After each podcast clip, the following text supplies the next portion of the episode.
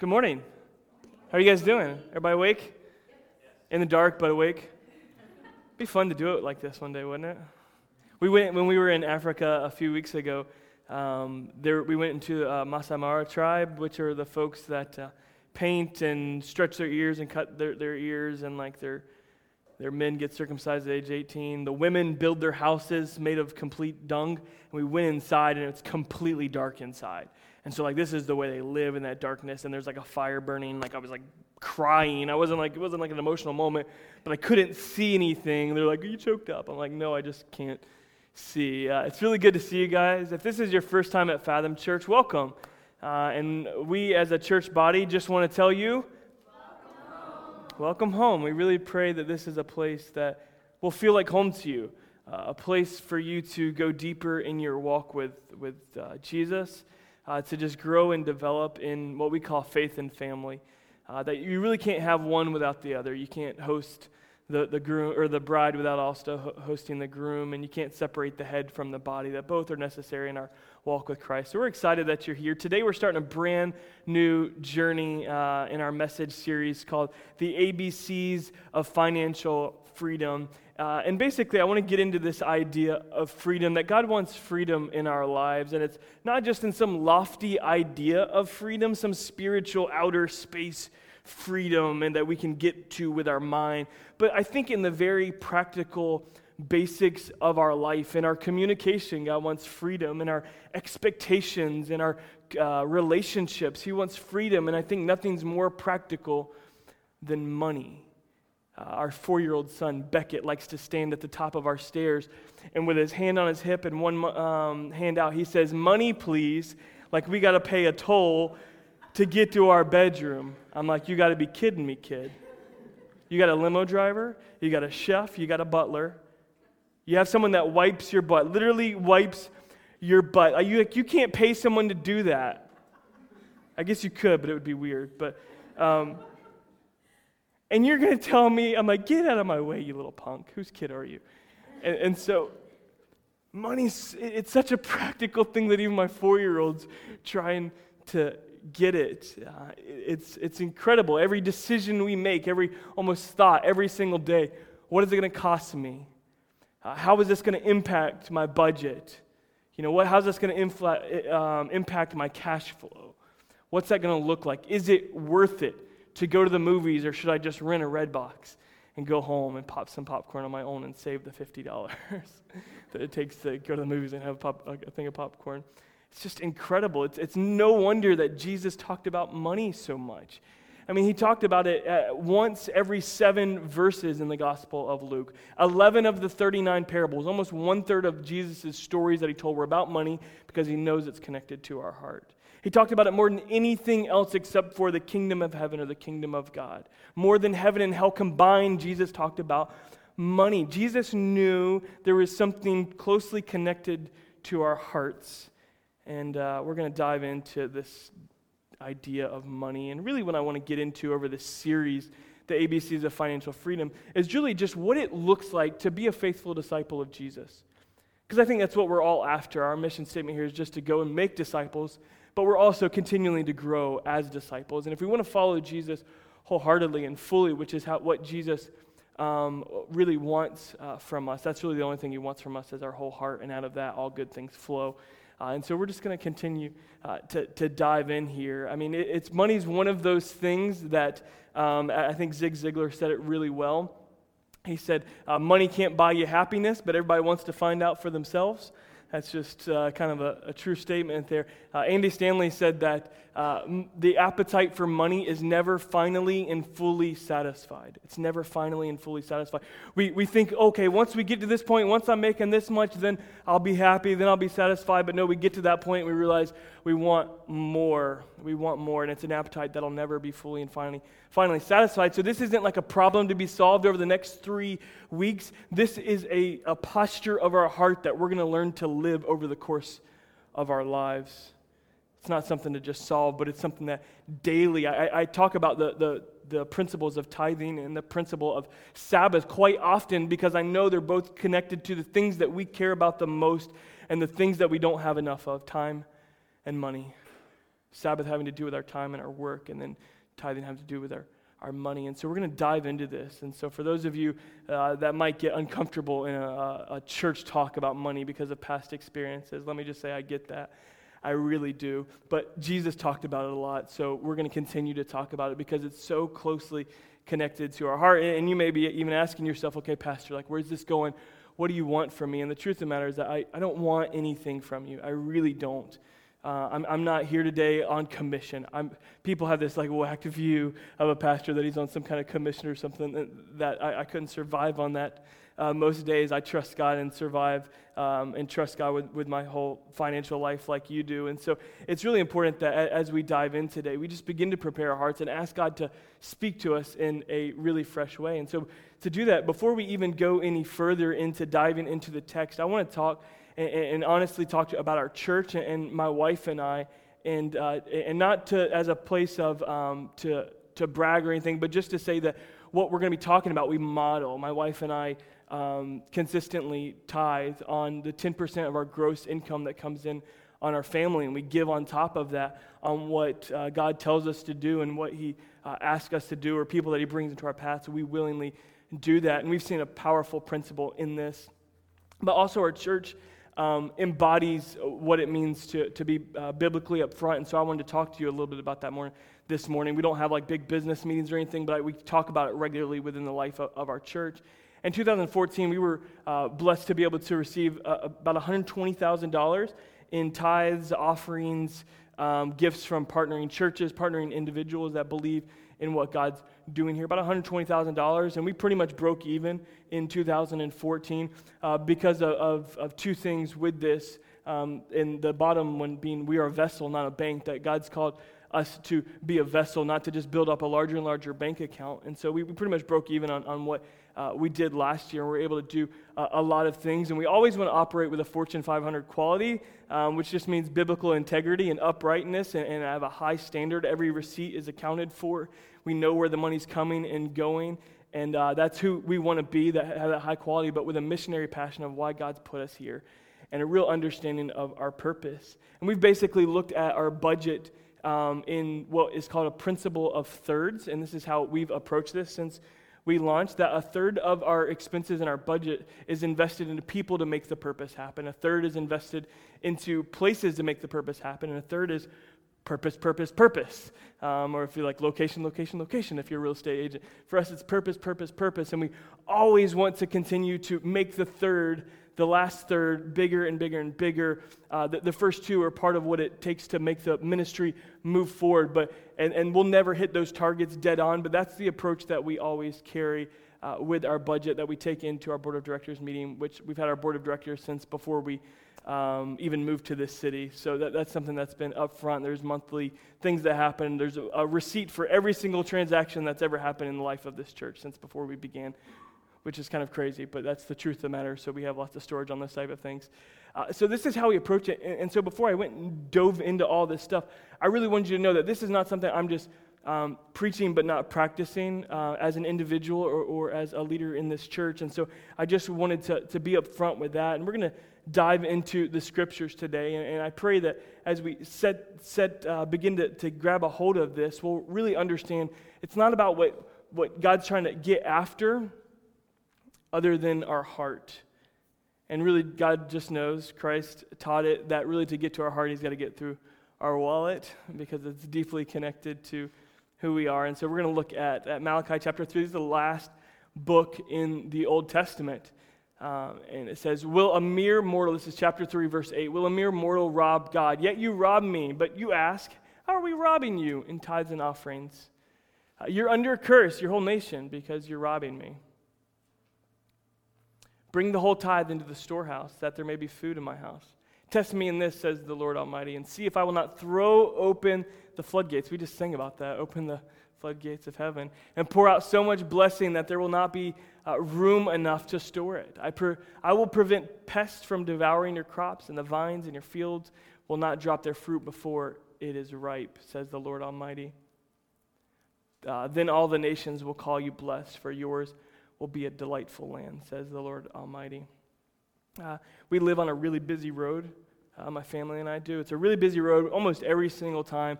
Particularly parents come over because they're the ones that think about this. Come over, and they, the first thing they think is, "Oh man, you're on a busy road. Are you not worried about your kid running out into the road?"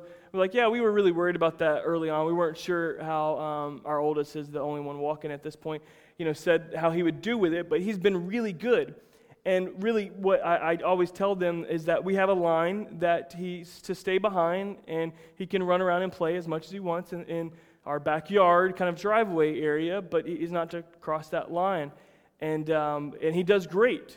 And he's, he's, he's been able, because of his obedience, he's built up um, trust with his mom and dad. And that trust has brought him freedom in our backyard. and there's something really deep to, to this principle we're going to be talking about in our life with God is that if we want financial freedom, if we want that, then, then we have to have a foundation of trust. And for that tra- foundation of trust to be there, there's got to be obedience. My son's obeyed. Therefore, he has uh, my trust on some things. Playing in the backyard right now, um, not his money. Um, and that's built freedom. And so there's a process that takes place there. And so um, and that's what Jesus wants for our lives, not about what he wants from it, but what he wants for our lives, because everything's running through this filter. I think as we begin to look at this text, I'm reminded of uh, one of the most shocking things is this whole you robbed me type uh, language that we get from the Lord. And it's kind of a, a abrasive, uh, so to speak. You're robbing, you're robbing, you're under curse. Uh, when I was in elementary school, there was, uh, I was quite the budding artist. I mean, I did win third place in a watercolor contest, not to brag. Um, you can hold your applause. But I did win third place in a watercolor contest. Um, and uh, I had once sketched like a, a, little piece on a piece of paper, probably off like a ripped off notebook or something, of Wolverine. You, you may be familiar with Wolverine. So I, I drew this great picture of Wolverine uh, and trying to develop my, my artistry in elementary school and colored it. And I, I sold it to a friend of mine for his lunch money. And um, I mean, hey, like just $1.50 whatever mom was giving me was not enough. I wanted some fruit snacks, and I didn't cover it. So uh, I was just trying to make a living, struggling artist. And, um, and so his mom and dad get so mad at me for making this transaction, building my business. It's America, lady. They were so mad at me. I think we went to church with them, and I think that night or the next night, they like approached me, and I don't know if my mom was there, but all I remember is like them being super angry and saying that I stole from their kid. And I'm like, we made a clean deal, ma'am. I don't have a receipt. Sorry. Um, I'm, I'm in third grade. But, uh, but they thought I stole from their kid. And I'm like, I didn't steal from your kid. I mean, um, but they were super offended by it. Ended up having to give back the money, or my mom did. I, I already spent it on fruit snacks. But uh, it, it, this idea of, of, robbing that was brought to me. And this week we, we were trying to file our taxes online.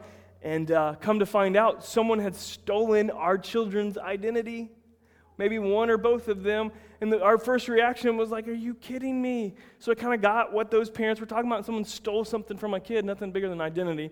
Not like there's anything to do with it right now, but uh, it's all good. But we kind of chilled out for a second. But this idea of being robbed is like a, an offensive thing. Like they felt like I uh, robbed their kids. Like for us, it kind of kind of a little bit of anger like, who would do this? Who would steal the identity of a child? It just sounds insane.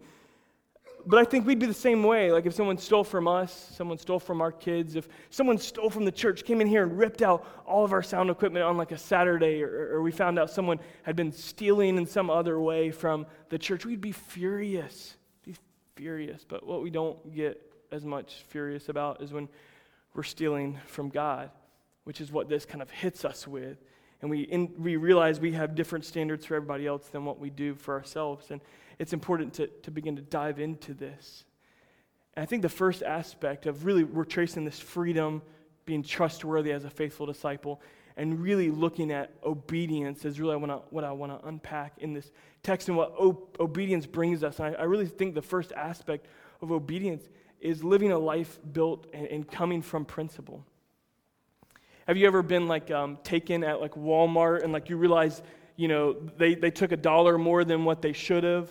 You know what I mean? You're like, wait a second, wait a second. You, you get back home, you look at your seat, like, wait, where is my where's my Clorox wipes that were like a dollar or something? You're like, I've got to go back there and get them. And it's not about the money, it's not about the dollar, but it's about the principle of the thing. And, and what um, the, the text here tells us is that there's a principle that our lives as believers should be built on. There's a principle in the life of our finances, and it's to bring the whole tithe, is what verse 10 says. And it's very important that we get this set up. I don't go around giving your kids um, rules and principles to live by, but I, I pray that you, you do that, or in your own life, your parents have given you principles, or, but I, because I don't have a relationship with your kids. So it's very important as we approach this principle. If you don't have a relationship with God, this is going to push you back. Or if your relationship with God is very estranged and kind of distant because you, you, you haven't thought about Him a long time and just been running, it's very important that we know that the principle should be kind of preceded and should be set up by a real relationship with God that's built on trust. And it's out of that place because I think when, when, we really begin to dig into this, those of us that, that, we can kind of push away from some of these, and there's a lot to, to wade through on this topic. But I think it's a lot of times we look in the mirror and, and we have to ask ourselves, do I really trust God? There's, there's been these moments in my life, throughout my entire life, especially as I've been walking with the Lord, and I had to be confronted with this fact of like, oh, I've said I trusted God, but when it came down to it, I have not trusted God. I say that I trust God and I carry it around like a card, like a badge of courage, I, or an insurance card that I throw in my wallet. But the truth of the matter is, when rubber hits the road, I don't trust Him in any area of my life not my time, not my money, not my emotions, not my relationships. I just don't. And I just have to be frank with myself on that.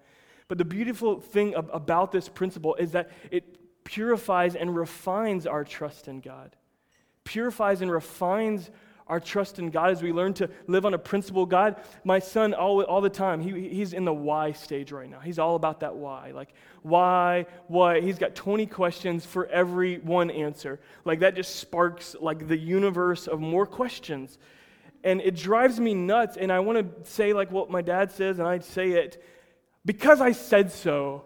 Why? Because I said so. Like, there is something that of reverence when we approach God and God puts a principle in our life that if it's built on trust, then I'll trust you. What you tell me to do, I'll do it. But so many of us, we're, we're prone to move to every other direction except what the Lord tells us. Excuses for every reason why we shouldn't obey God instead of every reason why we should obey God and walk within the principle that He's said here. So, and that's where it really starts with our obedience is living a life of principle. It's not because of the reasons that are going to unpack or the promises that the power that we're going to unpack here in just a minute. But it really begins with principle. Like, am I willing to obey because you said so, God? I think that's where it all begins. If we want to live a life of freedom, if we want that trust, be trustworthy um, with what God's trusted us with. So it begins with principle. Uh, and, and, then verse 10 continues on. Look at the second thing uh, being purpose. He actually does go on because he knows for people that want to know why? He knows that's going to be the question from a four year old. He knows it's going to be the question from a 34 year old. Why? And he says, That there may be food in my house. That there may be food in my house. That, there, that the church, that, that God's children joining together in worship might be resourced to do ministry. That there might be food. That's what the food was brought together for, to give to those in need, to help the mission of the church as it transitioned into the new covenant. And God wants the church to be fully resourced and to spread the gospel. And if we're disciples of Jesus, we should want to be a part of that. But I think if we don't want to be a part of that and we push ourselves, we have to really ask ourselves, not just do I do I trust in God, but am I really a disciple of Jesus? Am I really into following Jesus? And, and that becomes very difficult conversation to have with ourselves when we look in the mirror. And I think everyone will begin to say, Yes, I want to be a part of that. Yes, I want to be a part of that. But it's so tr- uh, tough uh, that there may be food in my house. We want to be able to, to do more in ministry. I, have been thrilled that we've, uh, since we left Kenya, that we've been able to begin to supply the needs of uh, in their rent for ch- uh, a whole orphanage, at least the girls' portion of their apartment that they're living in. Sent out the next three months. And, and I just know because of the nature of what they live in, how big an important aspect that is in their life of just to take a load off. God wants us to continually be able to do more, and it happens through faithfulness and trust and, and following the, in the principle. But God also gives us the purpose why we come together, so that the church might be resourced to do ministry and for the gospel to go forward. Um, and the third thing here that I, I think this text reveals to us is that our obedience has not only principle and purpose, but there's a promise that comes with it. And we start getting excited when we talk about the promises of God, right? Not as excited when we talk about principle. But th- these promises are, are quite powerful if we can really grab a hold of them. And it's really twofold one of blessing. God gives us a promise of blessing. And He basically says, hey, just test me in this. Like, I triple double dog dare you. I remember this big, uh, there was construction going on. I grew up on I 4. If any of you are familiar with I 4, I was in that traffic yesterday. I'm like, I just don't miss I 4 at all. Um, uh, some of you guys are familiar with it, but uh, it's just like hell. It really is like hell in a car. Um, God promises us something, but we used to have this mountain, and we'd always make fun of each other and double dog dare and triple dog dare, and we keep making up crazier things to dare people. But it was like this 50 foot like dirt mound that they had put there for construction reasons, and we'd jump off of it. And then we'd just always make fun of the guys who were scared to jump off, of course, because we're, we're kids. Um, but God is basically saying, Test me in this. Like, I, I'd even say, Trust me in this. And God promises overflowing blessing. I mean, how, how many of you would like to have room, uh, not, not have room enough to store it, like what God wants to pour out on our life? And we walk in this, and so many of you are just so faithful in, in your tithing and giving and um, doing your very best. And this isn't like to bash anybody that's not. I'm telling you, it's about what God wants for us, the life He wants to have with us of freedom. But this is what God promises overflowing blessing. And not just that, but preservation to those that obey, preservation to what we already have. My wife and I have always driven cars that have over 150,000 miles on it, that are over 10 years old. Uh, everybody's budget, everybody's life's different, put money in different places, and this isn't about that. But I'll just tell you, like, we've always driven super old cars, pr- pretty good shape, usually foreign cars, no offense to the Ford drivers.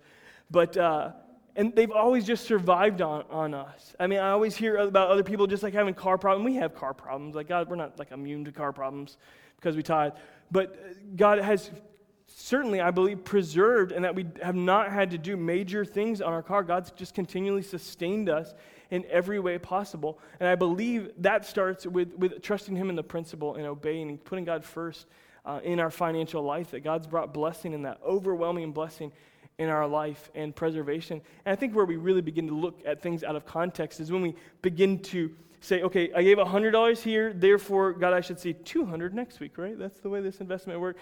And it's just, it's just not the way it works. I, have seen God move in that way. I think I've shared the story before where I actually um, gave $100 um, to a guy to get shoes. I think I've shared the story with you before.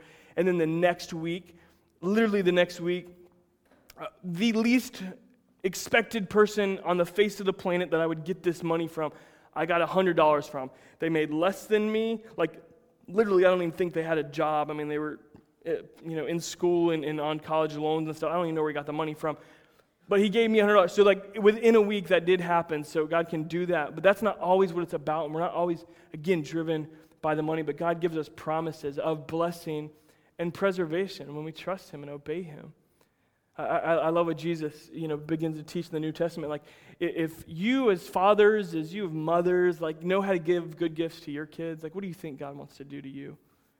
If, if God's clothing the lilies of the field and the birds are taken care of, like, don't you think God's going to take care of us? Just kind of puts it all in perspective. And I know, again, when we get into this, a lot of us are dealing through a lot of questions and a lot of baggage we might have and, and uh, perspective uh, things that when it comes to this text, and many of those go in, into like, okay, that's the old covenant. You said last chapter in the Old Testament, right? And like, exactly. But if we look into the New Testament and we see Jesus basically correct some religious folks that were doing it, but they were doing it with the wrong heart, Matthew 23. I think I have this text up there. Woe to you, teachers. Jesus is kind of going off. This is one of those times where he's just going off. He's sick of religious folks. You remember the time where he goes and makes a weapon and turns over tables? This isn't that one, but that was about money too. Um, and this one he's digging into, and he's saying, Woe to you, teachers of the law and Pharisees, you hypocrites! You give a tenth of your spices, mint, dill, and cumin, uh, but you've neglected the more important matters of the law justice, mercy, and faithfulness. You should have practiced the latter. You should have kept time without neglecting the former justice, mercy, and faithfulness. More important things. You blind guides. You strain out a gnat, but you swallow a camel saying you're trying to, to kind of get in some kind of trap, but really what you're looking at tithing as, as a penance. Like, I'm going to pay off my sins this week. And some of us in the room may be doing this. You may be practicing uh, the, the, principle of tithing, but you don't have the heart, which is what Jesus is saying here. You don't have trust, you're, and you're neglecting justice, you're neglecting mercy and faithfulness, and you're saying, well, I'm just, just paying my deed, just paying my dues, like we're some kind of country club or something. To keep around, or so the pastor doesn't, whatever. I don't even know what anybody gives. I, I, I really don't touch our, our finances, period, at all. Uh, except, I mean, the actual hands. I, I oversee it and manage it. But uh, you blind guides, you strain out a gnat, but swallow a camel. Jesus is telling us something here uh, about how we're to approach this. It's not just to say, okay, it's saying, okay. He said you should keep doing that. Uh, and again, it was customary to come on the first day of the week. The first day of the week, the, the church would come together and gather together money for missionary work and for ministry. It was a normal part of their life. It transitions, and, and it was still with goods because people didn't, money was not as a focal thing as it was, um, as it is today, where that's the only thing we operate off is the almighty dollar. There was much more farming and things, so there was that aspect that this principle really began as. So I think we really got to begin to dig in to our hearts and really say, God, am, am I doing all you've called me to do? Or am I just treating this as a way to pay off penance? Or, or, or am I thinking that I can pick and choose the, the principles that I want to obey? I think we're going to be a faithful disciple. We have to completely obey. So I want to begin to dig in and, and transition in the message to a little couple things, uh, a few things that I think questions we may be asking ours, asking ourselves in regard to finances and what it looks like to be a trustworthy steward in regards to our finances, really in the, in the areas of saving, investing, and, um, and budgeting. I think, how many guys would like to know, like, what does it look like for a Christian to save? Like, what does the Bible say about that, or investing, or budgeting? Like, does the Bible talk about those things? And it does. It talks about so many practical things. And I think we really have to begin to dig into those if we're going to really comprehend and understand all that the Bible has to say and what God wants for our life. Again, not what He's trying to get from us, but what He wants for our life. And it begins really with saving uh, in 2014, our church has not been, we've got about three to four months of expenses set back for what we call like a rainy day fund or certain projects that our board of directors would set forward. Um, but we're really trying to, in 2015 to, to begin to develop uh, a little more of a savings process. We're actually opening a building fund campaign, which is super exciting just to think about. Uh, one day we'll, we'll, build on here that we have more than one bathroom uh, in, uh, over there. So the ladies are the ones that are laughing. They know what I'm talking about. Um, and so one day we'll have to do that, but we're just opening the account at this point, so feel free to, to give at any time. But savings is a big thing that we're trying to practice more. I'm trying to practice more in my life. Scriptures speak of it. Go to the ant, old sluggard. I love the old sluggard. Uh, observe her ways, and, and it, meaning lazy, you lazy bum. Go look at the ant. Observe, not old slugger like Louisville slugger. Observe her way, because that's not how it's spelled. Observe her ways and be wise. Gonna go look at an ant for a second. It's a proverb here, which having no chief, officer, or ruler, prepares her food in the summer and gathers her provision in the, uh, in the harvest. I grew up in Plant City, Florida, the winter strawberry capital of the world. I know it's a mecca. Uh, the only reason you would know anything about it is because the Strawberry Festival, because John Legend and Boyz II Men were there this week, and Newsboys and, and stuff. But there's something about this. It's not only speaking to our work ethic, like if you, if you want to eat, then, then work. The Bible teaches that. It also teaches to, to give freely and to, to minister to those in need and who are hungry and, and naked, to clothe them. But he's saying go to the ant and look at this. Uh, really, there's a principle of saving that takes place here in our work ethic that we can set aside. And I know it's very easy to come up with excuses of why we can't save. I've done this I, well, I don't have the money to save. And, and I just offer a solution, and all of us are strapped in different uh, approaches to this. But certainly, it, we can either make more, figure out a way to make more, begin some side work to begin to invest in your retirement, begin to, you know, knit, crochet, or whatever you might want to do. For me, I started building tables, started building dining room tables, and it was a way to to cushion uh, our, our, uh, our lives and, and have a little more to save. So to make more, or the other option is to spend less. Like, uh, it's not a matter of I can't afford it, but we have these really these two options. Do I need to make more? Do I need to cut back and, and save more? So don't let it be an excuse at whatever stage in life you're in. Um, be like the ant who prepares their provisions in the summer for when it comes winter, when things are tough, you can draw back on that. Uh, and so we're not driven by money um, so much because there's something, there's a cushion. There's that three to four months um, that I talked about there in our lives and even for further out. Okay, so that's about investing. What does the Bible say, or about saving? What's the Bible say about investing? Uh, Jesus was really hardcore here. He said, Do not store up for yourselves treasures on earth where moths and vermin, love that word. That's like sluggard and vermin destroy, and where thieves break in and steal. But store up for yourselves treasures in heaven. Those thieves happened to steal my kid's identity, but they could have stolen my identity. For yourselves treasure in heaven where moths and vermin do not destroy, and where thieves do not break in and steal. For where your treasure is, there your heart is also. Jesus is, is again pointing us back to this whole thing about money is really about our heart, which is what Jesus is after. And I think what this really says about investing is really the, the best thing that we can invest in is the kingdom. If we want to learn to invest in something, there's no better investment than a kingdom investment. Things that make the gospel go forward, places that God calls us to be invested in the kingdom being advanced all across the world. And and that's who we are as a church, and that's who we should be as disciples of Jesus It's concerned about investing in the kingdom. We should want to be a part of what God's doing. Now, I could get up here and tell you a bunch of things about stocks and bonds and all that stuff, and I'm not going to do that because I'm not like a financial advisor. I'm just going to tell you what the Bible says about saving and investing, and I'll let you talk to a financial planner on that. I think the other aspect here is budgeting. What does the Bible say about, invest, uh, about budgeting? I think we make a lot of mistakes when we begin to look at, at our budget. I, I've read a couple of articles lately. One, that only one in three people are happy with their financial situation right now.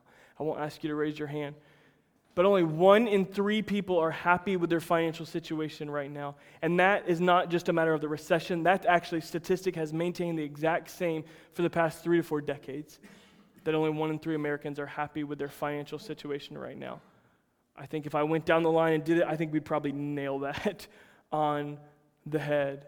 And here's a funny thing, too almost the exact same statistic for how many make a detailed budget for themselves. Is that a coincidence? That one in three people are happy with the way their finances sit, and there's, a, a, there's only a third that are happy, or there's only a third that are creating a detailed budget for their lives. I don't know if that's a coincidence. It may just be a, a coincidence. But it's very important for us because look at what Proverbs 27 23 says Be diligent to know the state of your flocks, attend to your herds. Maybe you've been in a place like I have financially before, like I'd rather not look, you right? You, you know what I mean? Because you just know things are tight. You know, you know you've been draining money in some area of your life. I'd rather just not know the numbers. I just know it in the back. Anybody been there? Okay. I've been there before. I'd just rather not look, and it's just easier. I'm just not going to think about it. Like, what we're doing is we're just draining more. Like, it's like a leak in our plumbing. Like we just let it go, like, oh, it's not there. No, we'll never notice it. It'll never make a problem. And then it starts to stink up the whole house, have major issues. It's costing us more money because we're really in trouble now. The scriptures are, are really setting us up here. Be, know what's going on in your flocks. And I know none of you have flocks, so know what's going on in your finances. Attend to them weekly, monthly. Look at, at what is happening in your finances. And I think if we're really honest with ourselves, we'd say many of us in the room, we're scared to look. We're scared to look to know what we're spending in that area. I, I have a friend of mine who once told me he was spending $250 or plus in soda per month. Some of you are doing that in coffee, way over that eh, per month. It is. And what Jesus just said in the investment thing, where your treasure is, there your heart is also. Like your heart's in coffee, like your, your heart's in booze. Like, like let's be real.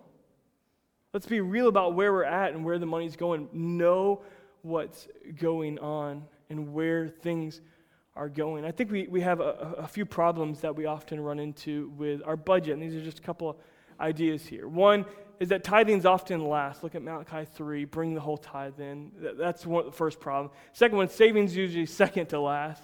We kind of just throw it in there, like if we can, instead of making a real conscious effort of we need to do this, provide for our future. If, if something breaks, the world has not fallen to pieces. Uh, uh biggest thing, we, we spend everything we make. Look at what Proverbs 21 says. In the house of the wise are stores of choice food and oil. There's some savings put back there. But a foolish man devours all he has. And like I know it is to live paycheck to paycheck. I, the, the percentages of Americans is very high that live paycheck to paycheck. I know what that is. But listen to what this principle says. It doesn't say for those that are making 100K plus. No, it says a wise man. It's about being wise and foolish. Not everybody's going to have the same budget, but you need to live within that. We sp- not spend everything we make. And then lastly, our impulses aren't budgeted. You might have a problem with impulses. Anybody? Come on. All right. All right. Now we're not being honest with ourselves. Come on. I've never seen so much lying going on in a church. He who is impulsive exalts folly. I mean, we'll do it all the time. Like, do you, do you want to do it? Can we do it? Okay, let's do it. That food smells good. We're right here, whatever it is. Our impulses aren't budgeted. He who uh, is impulsive exalts folly, exalts, like lifts up being foolish, is what that really means. So we've got to be honest with ourselves about the nature of our heart towards trusting God and uh, honest about looking in and seeing what we're really spending and how things are flowing. Some of you have an incredible knowledge. You could name every expense and what percentages are. You guys are probably far surpassing me in, in this room, many of you. But I know some of us in the room like don't even have an idea of where we're falling in these areas. And that's a problem according to the scriptures. So the Bible speaks to our, our savings, it speaks to investing in the kingdom, it speaks to having a budget and knowing where things stand. Putting God first. It speaks very fully into these things. So I just want to begin to ask you some questions this morning. Ask some hard questions to yourself, like can or, or do you trust God with your finances? I mean, I think most of it would say, yeah, I think I can. do I or will I? I don't know about that. But can I? I yeah, I think we do. I think we do believe that we can trust God with our finances. I mean, come on, we, we trust Him with eternity, but we can't trust Him with our car payment? Like, something a little bit weird, something going on in our head with that. We can trust Him with eternity, but not the, the simple bills of life. The number one thing Americans worry about money. How are my bills going to be paid? Number one thing every single person in this room almost worries about. Not only can I trust, but do I trust God with my finances? It's that hard look in the mirror, hard question do I trust? And then, do I have a detailed budget of what I'm spending? I'm not going to make you raise your hand, but if you did in this room and say, I'm scared to look, there'd probably be uh, uh two thirds of us, according to this, this study. Do I have a detailed budget of what I'm, I'm spending? And so I want to issue just a, a couple challenges to us this morning, a few challenges. I think one, to say I'm going to trust God with my finances. I don't have it all worked out. I haven't went to my budget yet. I, I, I haven't been doing this, but I'm going to take a step towards trusting God with my finances. I'm going to start working through some of this stuff in my heart and look in the mirror. Some of us need to, to go home to this afternoon, need to set a meeting for Thursday night with our, our husband or wife or with someone that knows this stuff because this is so far out of your, you hate numbers, like you hate them bad. uh, you just need to find somebody to sit down with and say, hey, can you help me work through this stuff? It sounds like you got your act together, at least it looks like it. Can you help me at least walk through this with me? You need to schedule that. You need to set the time down and figure out what's going, what's coming to make sure we're not spending all we have, make sure we're, we're preparing in summer while, when, for when winter comes. And, and I, I, challenge you to take the three month tithing challenge. Just say, God, I don't have it all figured out, but and, and, and maybe I don't understand the why or the purpose of everything, but God, right now I'm going to make a commitment to follow you based on the principle, God, and know that the promise is going to happen, and know that blessing is going to come in my life. And I, I, I want to go around right now for so many of you that tithe and just begin to ask you testimonies of what God's done in your life because of this. I mean, I could go on and on of just how God's been faithful. And many times it's because we don't let God be faithful. We're, we're scared to trust Him, and I challenge you to take that step today.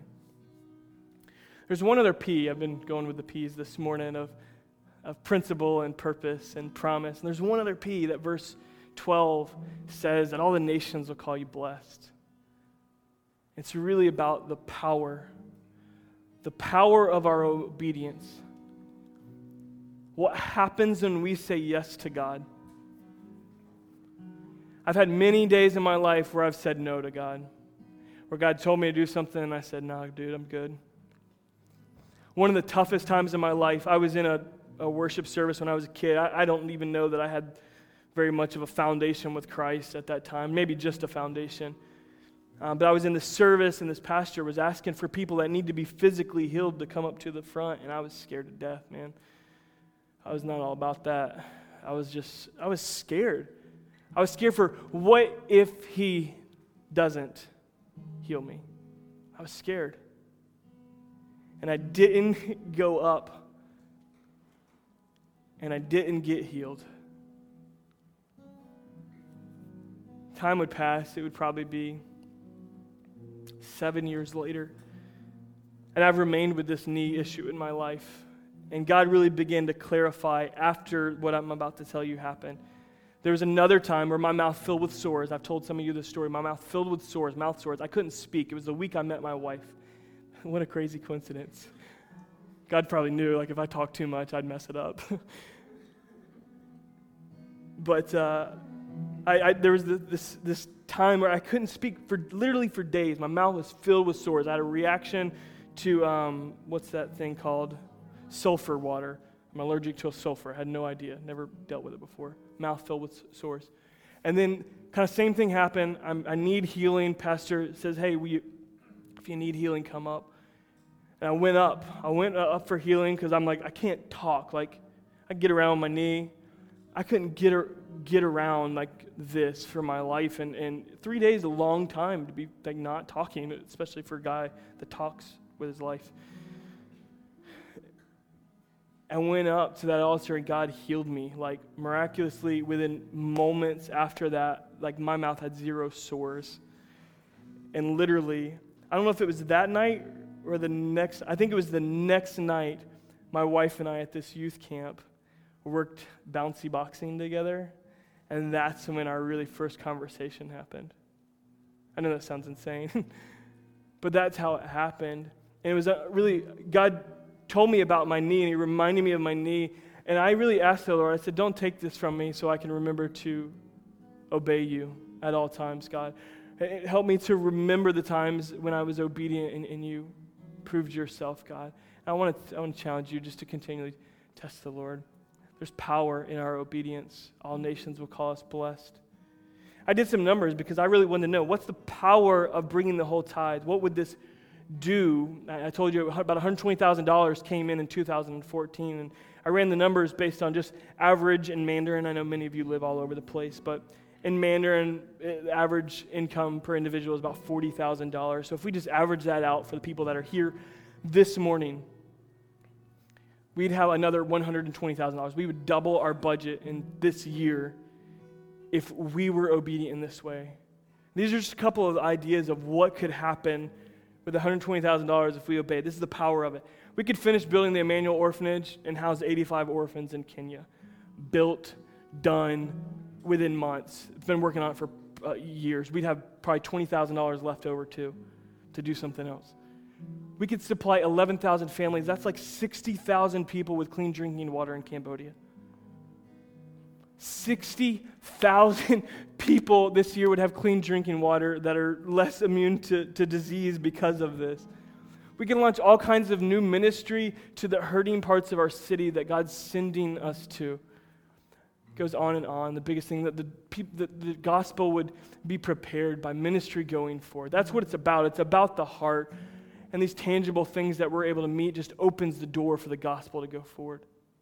For disciples, we want to be a part of that.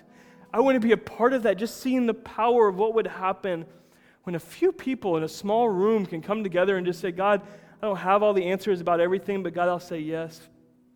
Because I want healing in my life, God. I want blessing in my life. I want preservation in my life. I want to be a part of the church being resourced and the gospel going forward.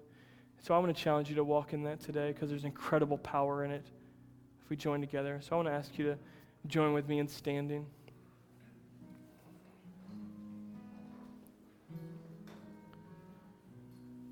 This message is not to beat anybody up, it's the opposite of that. It's to inspire you to know what it means to be a part of the body of Christ. It's to inform and inspire you about what it means to be a part of the body of Christ and what can happen when we join together to do what God's called us to do. So I want to ask you to search your heart in this next moment. They're going to they're going to sing a song just about our heart, which is so spot on for what God's doing. I just want to just ask you to offer your hearts up, offer your lives up to the Lord. If you just maybe picture yourself as uh, standing in front of that mirror and asking, God, do I really trust you? Maybe it's not finances. Maybe you're doing great in that. Maybe you're just neglecting the other more important matters of the law. Jesus didn't come to abolish it, but to fulfill it. He wants to fulfill some things in our lives. Maybe it's in other areas, our relationships or whatever else might be going in your life. Maybe it is healing today. You just need to say yes to obedience today.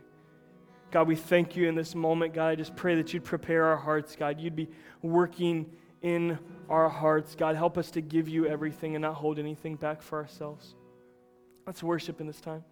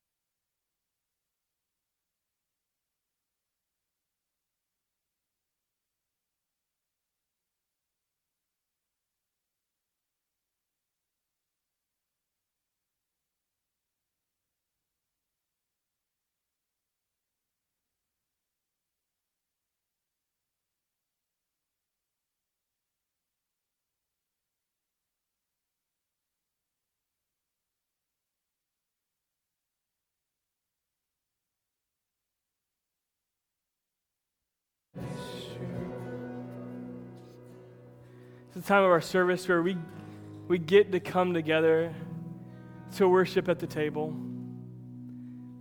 The table is a daily representation that Jesus gathered around. He told his disciples, Go prepare a room for us to be able to have the Passover meal.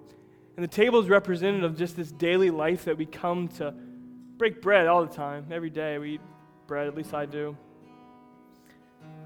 But it's deeper than that. That's the practical daily life reminder of every time we're touching bread and wine. Like we're reminded of God's goodness. We're reminded of what Jesus did for us at the cross, and it's a representation of his very presence with us. There's something tangible to touch, there's something tangible to dip and to consume into our bodies, into our spirits. But it's even more than just a tangible representation, it's a deeply spiritual moment. And I invite you, if you do this out of religion or, or, or you're not uh, of, of, the faith that we are, then, then don't feel you know, threatened to come up here. You don't have to. But as brothers and sisters in Christ, I invite you to just make this deeply spiritual moment where we uh, confess our sins, the way we've robbed God, the way we've turned our back on Him, maybe our, our lack of justice or mercy or unfaithfulness that Jesus listed. To confess those things and say, Jesus, it's by your stripes I've been made whole, God. It's I've fallen short, but your goodness is here for me, God, today. His body was broken for us, his blood was poured out for us.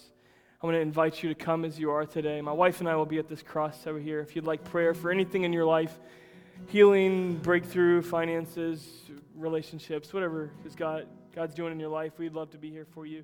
So I invite you to come as you are to the tables.